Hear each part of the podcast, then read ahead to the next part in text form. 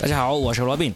这一期是我们说的全是梗一期特别的节目，我们来聊一聊一个连续二十年登上了春晚的节目，就是来自河南少林登封塔沟武术学校的功夫小子们。他们从二零零三年开始，每一年都会登上春晚的舞台表演武术，今年也不例外。而这一次，在喜马拉雅的支持之下，我有幸采访到了连续二十年都参加这个节目的塔沟武校的教练张虎，跟他聊一聊塔沟武术学校在这二十年间参与春晚的一些故事，也会小小的剧透一下今年的武术表演跟往年有些什么不一样，这些武林小子们又会使出一些什么新的绝活。希望大家听得愉快，然后在春晚的舞台上好好的看一下我们精彩的武术表演，我们就开始吧。张教练你好，你好，你好，我叫 Robin，是喜马拉雅的播客的主持人。主持人好，张教练，您现在是在北京吗？对对，在北京，在筹备那个春晚的那个节目，对吧？对对，这次呢是那个喜马拉雅，他想要做一系列的这个春晚相关的这个音频节目，然后呢就是其中一个重头就是要来采访您这个连续二十年上春晚的这个节目啊。因为我们是播客节目，实际上可能跟您之前接受过的很多采访它有点不太一样，就是其实我们就是聊天，聊天过程中可能会有一些真的是，因为我其实之前是从来没有接触过武校的，可能会有很多这种小白的问题，可能会让您觉得，哎，你。怎么这么没有见识啊？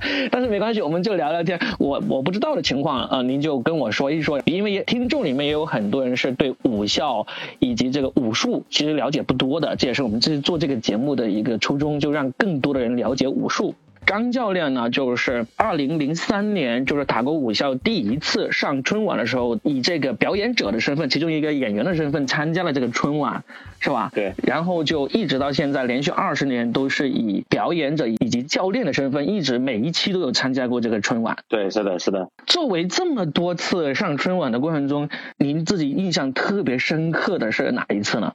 嗯，我觉得这个。印象最深的还是第一次参加这个春晚这个节目，因为第一次对我来说确实印象太深了。第一个呢，是我们小的时候觉得这个春晚这个舞台啊，一直到现在我都觉得这个春晚这个舞台确实特别神圣，那不是不是谁想参加谁能谁就能参加得了的。所以对我来说，我觉得能有幸参加这个春晚这个舞台，所以觉得非常的自豪和骄傲。我对于我们学校来说。其实零三年已经不是第一次了。学校在零一年的时候，我们学校这个总教练当时就带了一个节目到这个春晚这个去寻找机会，当时被毙了。人家说你这个节目不符合春晚的这个要求，所以从那以后，我们学校这个总教练刘海科他就觉得我一定要上春晚，所以他就在他的办公桌上面写下了这几个大字儿。我要上春晚，哈，当时是二零零一年的时候，好像是去那个央视的电视台的周年晚会那里去给他们看过之后，然后当时那个节目好像是一个比较有故事色彩的一个节目，对不对？叫闯山门，对对对，闯山门。但是那个节目呢，导演们觉得你这个大过年的，你在舞台上打打杀杀的，啊，这个春晚这个，所以当时就因为领导觉得面子上很挂不住，嗯，就觉得我春晚我一定要上，然后接下来这这两三年我们都在准备，当时也准备了一个奔向奥运那个节目，参加了这个教育频道的这个春晚，嗯，后来我们又。打造了这个十二生肖拜大年，当时训练的特别苦，我们有一个那个头顶翻，当时就每天至少练几百个、上千个这样。当时这些我们这些这些队员头顶的这一块全部都没有头发了，全部都磨出茧子来了。哇哦！啊，所以第一次就是印象特别深刻，因为那那一年特别特别苦，特别特别难。嗯，我们这个还有一个小老鼠的扮演者叫陈可，他是扮演老鼠。老鼠呢，那么可能在过年当中，他要表现出来老鼠过街人人喊打的这么一个情景，还要展示老鼠的这个功夫也很高。嗯，我们就设设计了一个环节，他会他会那个铁头功，然后我们就在他让小猴子拿个钢板在他头上开钢板，结果有一 是开偏了。那个钢板它是它要正常的开，大概有三尺左右宽，然后它那个边上有那个有边儿，所以它一开偏那个边儿就砸到头上了，嗯，就开了一个口子，就是在排练的时候，在审查的时候，然后开了一个口子，完了之后血那个鲜血当时就顺流往下流，但是对于我们来说，因为领导审查特别重要，嗯，所以我们就中间没有停，就一直演完之后，然后下去到医院缝针。就这个学员在那个演完之前，他一直是流着血，但是他忍住，然后就在台上一直坚持到结束。对对对，但但是没有会让这个审查的领导啊，台下的观众看到吗？这样子会还是挺震撼的。呃，因为我们那个节目呢，当时戴的有那个面具哦，是那种棉的，嗯，所以所以看不到，他看那基本上看不到，嗯，然后又他出来之后，然后他就拐到后面去了。嗯，就前面就基本上不怎么显他，所以他自己知道在流血，他肯定自己知道，但是他就忍住，也没有人告诉他你必须要忍住，要把这个节目给呃演完，你才能下去。就是他自己就是以大局为重，就硬挺着的，哇，太厉害了！下去就缝了将近十十二针左右，天呐！然后完了之后，因为那时候这个审查他是隔一天审查一次，隔一天审查一次，所以我们当时抱的信念就是。我们今年又带了一个节目过来，嗯，让台里领导审查。如果不过关，我们就背着包就回去了。我们衣服什么都没带，行李都没带，我们就一人穿了一身衣服，带了洗漱用品来了。嗯，就是不确定我们到底能不能参加，所以第一次来的时候，我们行李都没有带，所以呃那一次也没有这个替补的队员。嗯，哎，那我想问一下，就这一次排练的时候，这他的头流血，到最后离春晚还有多长时间？就是那次受伤到春晚开始前，应该是第第一次审查，呃，因为总共六次审查，加上正式演出总共是六次，嗯，前面有五次审查，那就隔一天审查一次。他就是第一次审查，头缝针了，然后中间隔了一天，第二天继续开，开完之后下场继续去缝针。止血，所以到后面正式上春晚的时候，他其实头上还是那个没有拆线的，还是带伤。哇，这个精神太狠了！这习武之人，真的，真的是。嗯，像呃，因为我当时，因为那个当时呃，零三年他那个舞台还没有那种像现在这种升降台什么的，当时有一个二平台，有一个一平台、二平台，二平台大概比一平台大概高出来大概将近一米一米高。嗯，然后我是有一个虎扑这样一个空翻的这种动作，因为你当时的角色是呃扮演那个老虎嘛，虎娃嘛，当时您的角色对。吧？嗯，就是就是猛虎下山那个那种感觉，嗯。啊，然后我要从这个一米多一米多高的台子上再跳一米多高，然后将近两三米的高度往下一个扑一个扑下去，当时可能也是自己的水平可能不不是太好啊，再加上这个保护措施不到位。然后就每一次下来就整个后背摔在舞台上面，重重的摔到舞台上面。然后就每一次摔完之后，就是这个尾巴骨这个地方，嗯，就当时就那一瞬间特别疼的一下子。我在那个舞台后面，到我上的时候，我第一个动作就是这样扑下去。所以我看到下面的观众啊，包括这个摄像机啊，我当时脑子根本不想了。就是一个扑下去之后，然后还摔到地上，摔到摔到那个舞台上，还往前滑了那么一下子，起来接着打动作，哇！然后就是每一次下来，我们俩他去医院了，然后我去找个地方。这个按摩去了，确实很疼啊！对对对，哎，张经理，您当时是几岁啊？就是二零零三年的时候。呃，零三年的时候我应该是十九岁，我在这个班里算是年龄比较大一点。张教练，您本身就是在登封那边的是吧？是哪里人？呃呃，我老家是安徽的，安徽安徽的泉，安徽阜阳临泉。哦。然后我也是从小就是九岁的时候被父母送到这个。呃，河南塔沟武校，哦，就是专门从安徽去到河南塔沟武校去上学。对对对。那当时是因为父母是久闻这个学校的大名，然后是送您去的，还是说有什么原因特意？其实安徽到河南登封还挺远的哦。对对，嗯，其实当时这个可能小的时候也是受这个《少林寺》这部电影。然后有一定的影响啊，再加上呃，再加上我们那个地方，我们村儿也有这个，也有人在这个塔沟武校学武，所以我就慕名而来到这个塔沟武校。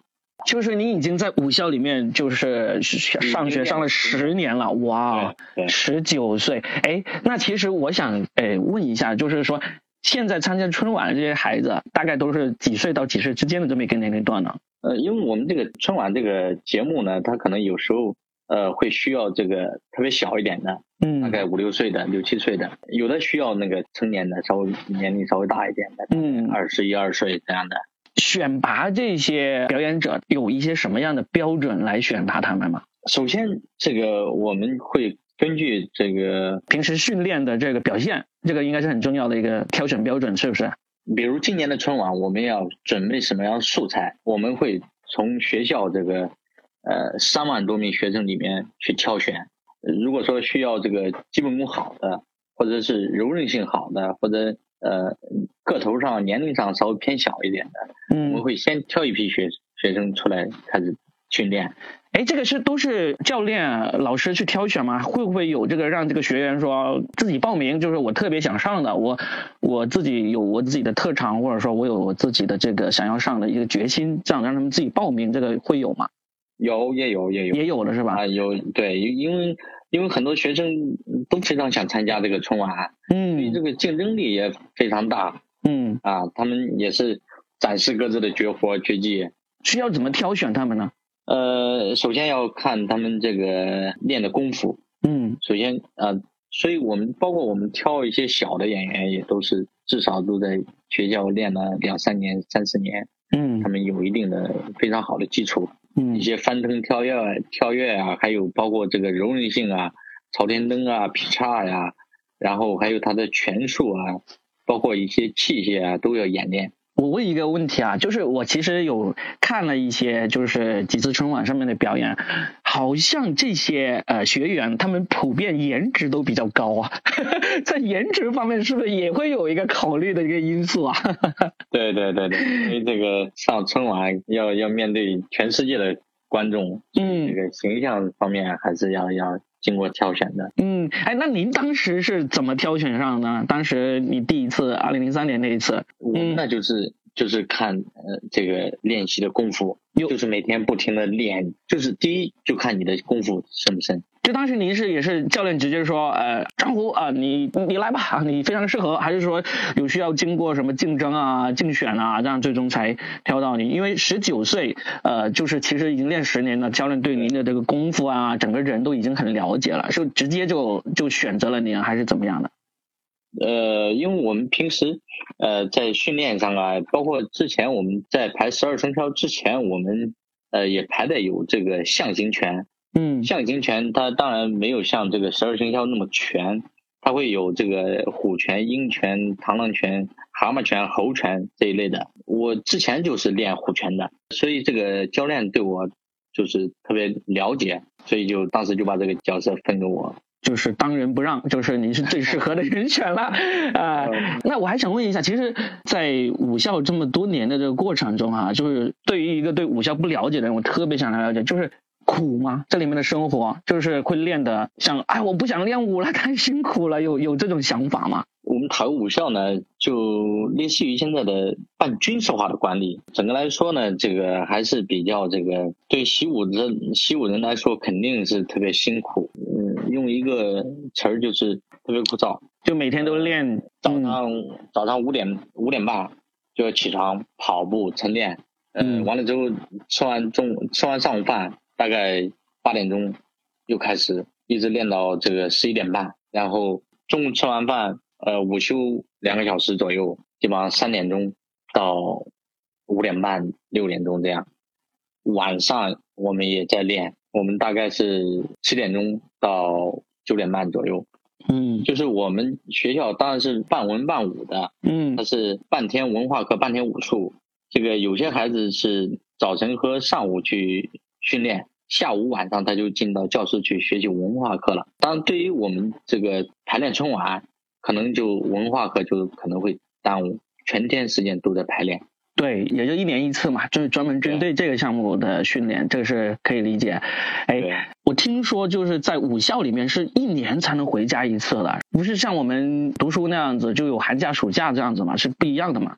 对，不一样，因为因为什么呢？因为这个我们学校这些孩子们，他们都是全国各地来的这些孩子，嗯，有些呢年龄又特别小。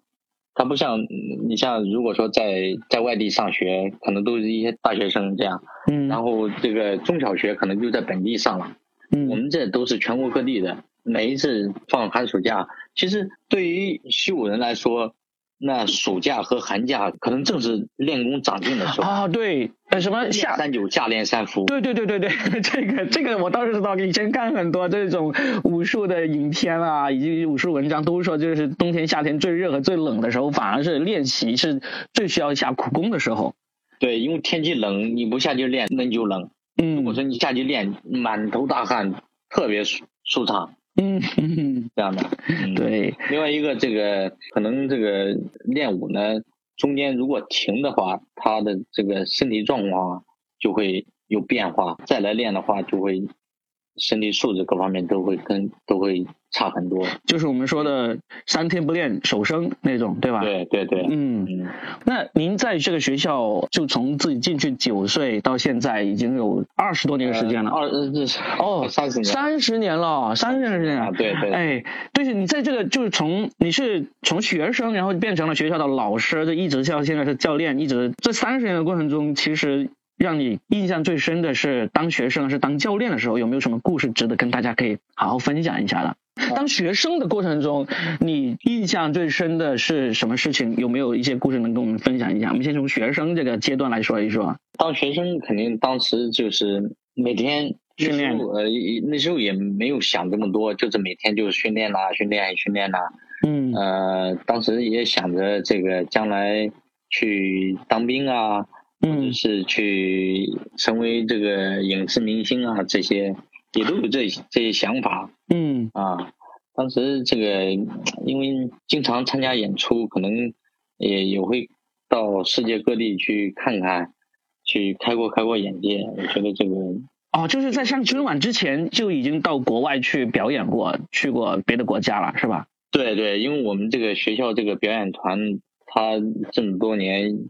一直在在演出方面就是非常的厉害，因为这个我们学校是全国乃至全世界都是最大的一所武校啊，也是有很多人来邀约去各地去演出。那个后来这个当了教练以后呢，当时自己也是从一个什么都不懂的这个学生，到现在你要去教孩子，不光是教教这些学生练功夫。嗯，你还要教他做人道理，包括他们的日常管理。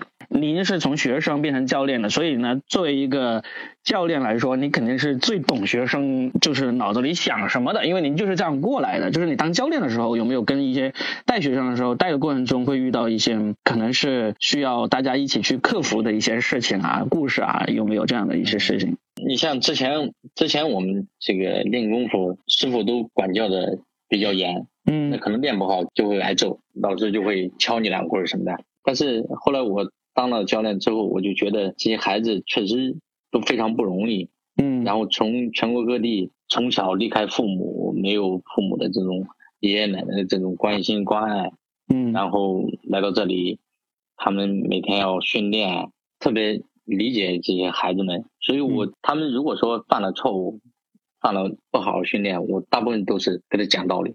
嗯，就是您当学生的时候也被这个教练有敲打过，是不是？当时有没有讲过？所以，所以我当教练之后，我就说我我不能再这样嗯下去，因为自己经历过，所以就对现在的孩子来说，就是可能更多的就是给他讲道理。啊，就是因为我呃大概了解一下，就是塔沟学校也出来过很多很厉害的，最终成为了这个奥运冠军啊、专业运动员啊这种专业领域里面非常厉害的人物。就您当教练的时候，有没有遇到一些就是呃苗子特别好的学生，就是他的身材啊，还有他的动作啊各方面都特别适合的这种学生？有没有过这样，您把他带出来，或者说很想把他带出来，可是他也不一定真的最终能够带出来这样一个情况？其实我们学校这样人才特别多，像这个全国冠军、奥运冠军啊，包括这个世界冠军啊，很多很多。毕业之后，在各行各业都做得非常好。我带的也有很多学生，有些在部队上都这个发挥了很大的能量。就是你们遇到这样的学生的时候，会不会就是说特别对他们加以关照，就是特别给他们开小灶，让他们练得更向专业一方面去走这样的情况？有很多学生有一些好的苗子，我们肯定是要开小灶，不停的加训他，尤其是在比赛之前或者是春晚之前，嗯，那肯定呃不是每一个人都能当当冠军，或者每一个人都能当主角。对于这些孩子，我们我们肯定是。要让他知道，他的成功肯定是背后要比别人付出的多多。嗯，对我刚才找资料的时候，我有看到有一个现在的明星叫宋威龙，他也是你们学校出来的吗？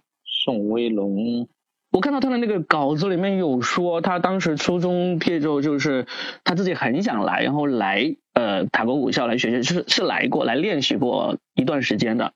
有印象吗？因为我们学校人太多了，我们学校每一年基本上都在三万五千人左右啊，毕业的也很多。明白，真的，这这在我们学校有，在社会上各行各业都有很多，可能不是我带的，有其他教练带的。有可能，因为因为毕竟宋威龙他也是影视圈的明星嘛，他有可能是当时只是普通的一个武校学员的一个，出来之后他踏入了影视圈，这个不了解也是正常的，应该是。对对对，嗯，那我们说回一下春晚哈，就是跟您通电话之前就了解了一下，就是说春晚的节目内容就是在过审之前应该还是要保密的，对吧？就是大概今年会是一个什么样的内容，什么样的一个排练，这些是不方便说的，暂时是是吗？基本上到现在应该差不多了。因为明天就开始录这个全场的备播啊，十九号，嗯，那那能说吗？能说一说这次是怎么样的一个节目吗？可以啊，这次这次是以这个淳朴的这种少林功夫，嗯，就是以这个一千五百多年前的这个少林寺的这么一幅壁画，嗯，等于再现这个壁画上的这种嗯传统武术少林功夫。这幅壁画上的就是少林的武僧在练武的这一个这样一幅壁画，那你们会呈现重重现这个壁画里面的内容，就除了动作呀这些呃武术要重现的话，会不会在这个着装以及整一个视觉上也会把整个壁画都给重现出来呢？对，是这样的啊。所以今年我们也是下了很大的功夫，呃，因为。它不像往年这么多这个表演性质的东西，嗯，呃，也不像嗯往年的这种竞技武术。我说的竞技武术就是一些比赛的一些套路呀，一些空翻难度啊这样的。嗯，它就是要原汁原味的这种纯正的少林功夫。今年的难度可能没之前难度高，但是呢，就是比如像少林拳，呃，少林的十八般兵器，呃，少林七十二绝技。一定要找那种感觉，其实这个感觉特别难。我们排练了一版，排练了一版，排练一版发过来，导演说不对，感觉还是不对。所以这个今年就觉得特别特别特别难。最最后是哪一版让这个导演感觉说到，哎，这感觉这个对了，就按这一版来去，是什么样的一个版本让他们打动了他们呢？呃，我们也是。一个动作一个动作的去找，然后这样去，呃，最后把它连起来。嗯，啊，因为嗯，可能现在的这些套路更这个，呃，更现代一些。嗯，所以我们只能去从原来的这些这些套路里面，呃，这些资料里面去查找，然后一个动作一个动作的去可能把它串联起来。你像我们今年这个。呃，有这个缸上的，就是大水缸，在大水缸上面的一个动作。对，之前可能你呃，咱们看到这个影视剧啊，或者是一些视频上面啊，有这个水缸的这个这个镜头，嗯，可能就是呃，人在上面走一走步子呀、步伐呀这样的。嗯，但是今年我们就想在这个缸上面做一些这个拳术和这个不光是步伐，还有这个。呃，双人的这种配合对打对练，所以难度就很高。哎，你说到这个水缸上面，你知道跟春晚跟我们普通观众印象最深的跟水缸有关的，就是那个司马光砸缸，司马光砸缸，这个会会有什么？你知道，其实我是一个脱口秀演员啊，因为我想的很多东西啊，都是 要从搞笑的角度出发，所以马上想到会不会有这么一点关联呢？应该不会哈。啊，这个不会，这个还是体现这个呃，因为刚那个缸沿儿。嗯，展展现在这个钢岩上，啊，就真功夫，要要要走来走去，然后上下翻腾跳跃这样的。明白，就是说，对于我们几天就几天之后就要看到春晚来说，你们这个节目，呃，我们，您您给我们剧透一下我们的重点看点，除了这个，就是这个水缸这一部分，还有什么哪一点？就是我们要打起十二分精神，好好的去鉴赏里面的细节的，还有什么吗？呃，剧透一下里面。嗯，当然里面还有很多的这种呃少林拳，嗯，拳法，还有这个呃里面有小孩在呃在这个呃升降台两米高的升降台上翻这个后手翻嗯。啊，还有包括这个呃我们之前呃有这个三层的人塔，嗯，是站在三层三层上面，二层二层人上面，然后有小孩在上面练功。嗯，然后呃，去年我们是用了这个竹竿，两根竹竿站在放在人的肩膀上，两个人扛着，然后小孩在竹竿上练，像这个难度也比较大。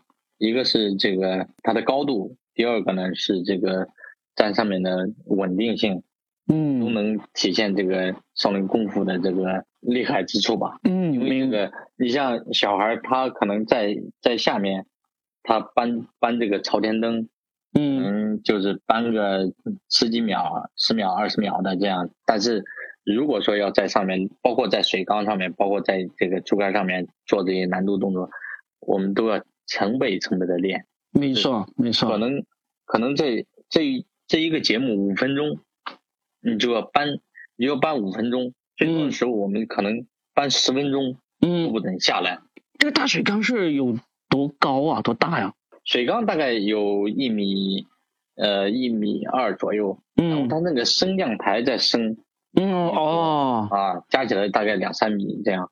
明白。高度。明白，哎，就是张教授，你是参加过二十届这个春晚，那那今年二零二三年兔年春晚的这个呃塔沟武校这个武术表演的这个节目，在您经历过这二十年的里面，您自己预测一下，你感觉它能够排到前几位吗？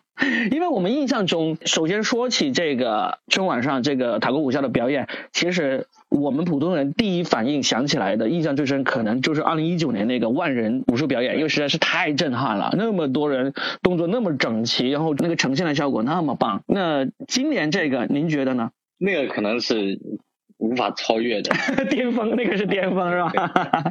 这个春晚它可能就是要求的每一年都要有创新，每一年这个春晚的节目都不一样。嗯，所以对我们来说，我们也也都是提前半年的时间去准备这个春晚的素材，嗯，然后再根据春晚给出的这种创意，我们开始打磨节目，不停的修改，最后还要经过央视啊和各个部门领导六次的严格审查，所以最后才能呈现出来这么精彩的武术节目。嗯，所以每一次这个武术节目呢，它之所以能够精彩，能够出彩，呃，真的是。背后下了很很大很大的功夫，嗯，很大的呃付出了很多，所以呃我我不能说今年的节目能排到第几，我只能说每一年的节目都会有创新，都会有不一样的地方，都会有超越啊。明白，好的。那张教练，我们呃聊了半小时，也差不多。您觉得还有关于呃今年的你们这个节目，或者说塔沟武校的一些想要跟我们的听众分享一下的这个故事啊，或者说一些想法吗？首先呢，就是呃，我想讲一下这个我们学校二十年参加春晚，通过这个呃央视这个春晚舞台，嗯，最希望向全国人民甚至世界传达的理念和价值，这个我。呃，我跟大家再分享一下。嗯，好啊，好啊。嗯嗯，就是我觉得第一点呢，就是我们学校，呃，我们塔沟武校从建校建校人这个刘宝山老先生到我们总教练刘海科以及我们的教练和学生们，我们作为武术人，这么一代一代发扬和传承着呃我们的传统文化中华武术啊。第一点，我我我想讲的就是传承和发扬。嗯，那么第二点呢，就是通过央视春晚这个这个平台呢，我们的武术节目所展现的内容呢，它是有内涵的。有文化的、有精神的这么一种理念，它不是像呃有些人认为你就是一介武夫，就是一个花架子。嗯，所以这么多年武春春晚这个武术节目确实都非常精彩。第三点呢，我就是借用梁启超先生的话，就是“少年强则国强，少年智则国智”啊这句话，嗯，这也是我们塔沟教育集团致力于培养尚武崇德。文武并重的智慧人才，用武之行磨练学生的意志，用武之动增强学生的体质。所以我们在舞台上所展现出来的武术的精气神儿，也传递了这个文化自信，也体现了中华民族的自强不息的尚武精神与厚德载物的武术思想理念，向全国和世界这么传达的这么一一个价值和理念。太好了，说的太好了。那张教练，我们就非常非常的期待今年二零二三年兔年春晚上，哎，您还会亲自上场吗？还是只是作为这个教练？作为教练，在幕后，在幕后啊，明白。说的是希望这些孩子们能能够在这个舞台上展现这种精彩的一面。好的。那让我们好好的期待一下，就是在这个春晚舞台上看到塔沟武校，看到张教练您带出来的孩子，他们在舞台上展现这个中华传统武术，非常非常的期待啊！好的，好的，好，好，也谢谢张教练您的采访了这么长时间，接下来接下来还是继续要排练，对吧？对，明天还有这个呃第五次的审查啊，也是最后一次审查，接下来就是要面对二十一号的现场直播了。好的，加油！嗯，期待在舞台上看到你们。谢谢张教练，谢谢，嗯，拜拜，拜拜，拜拜。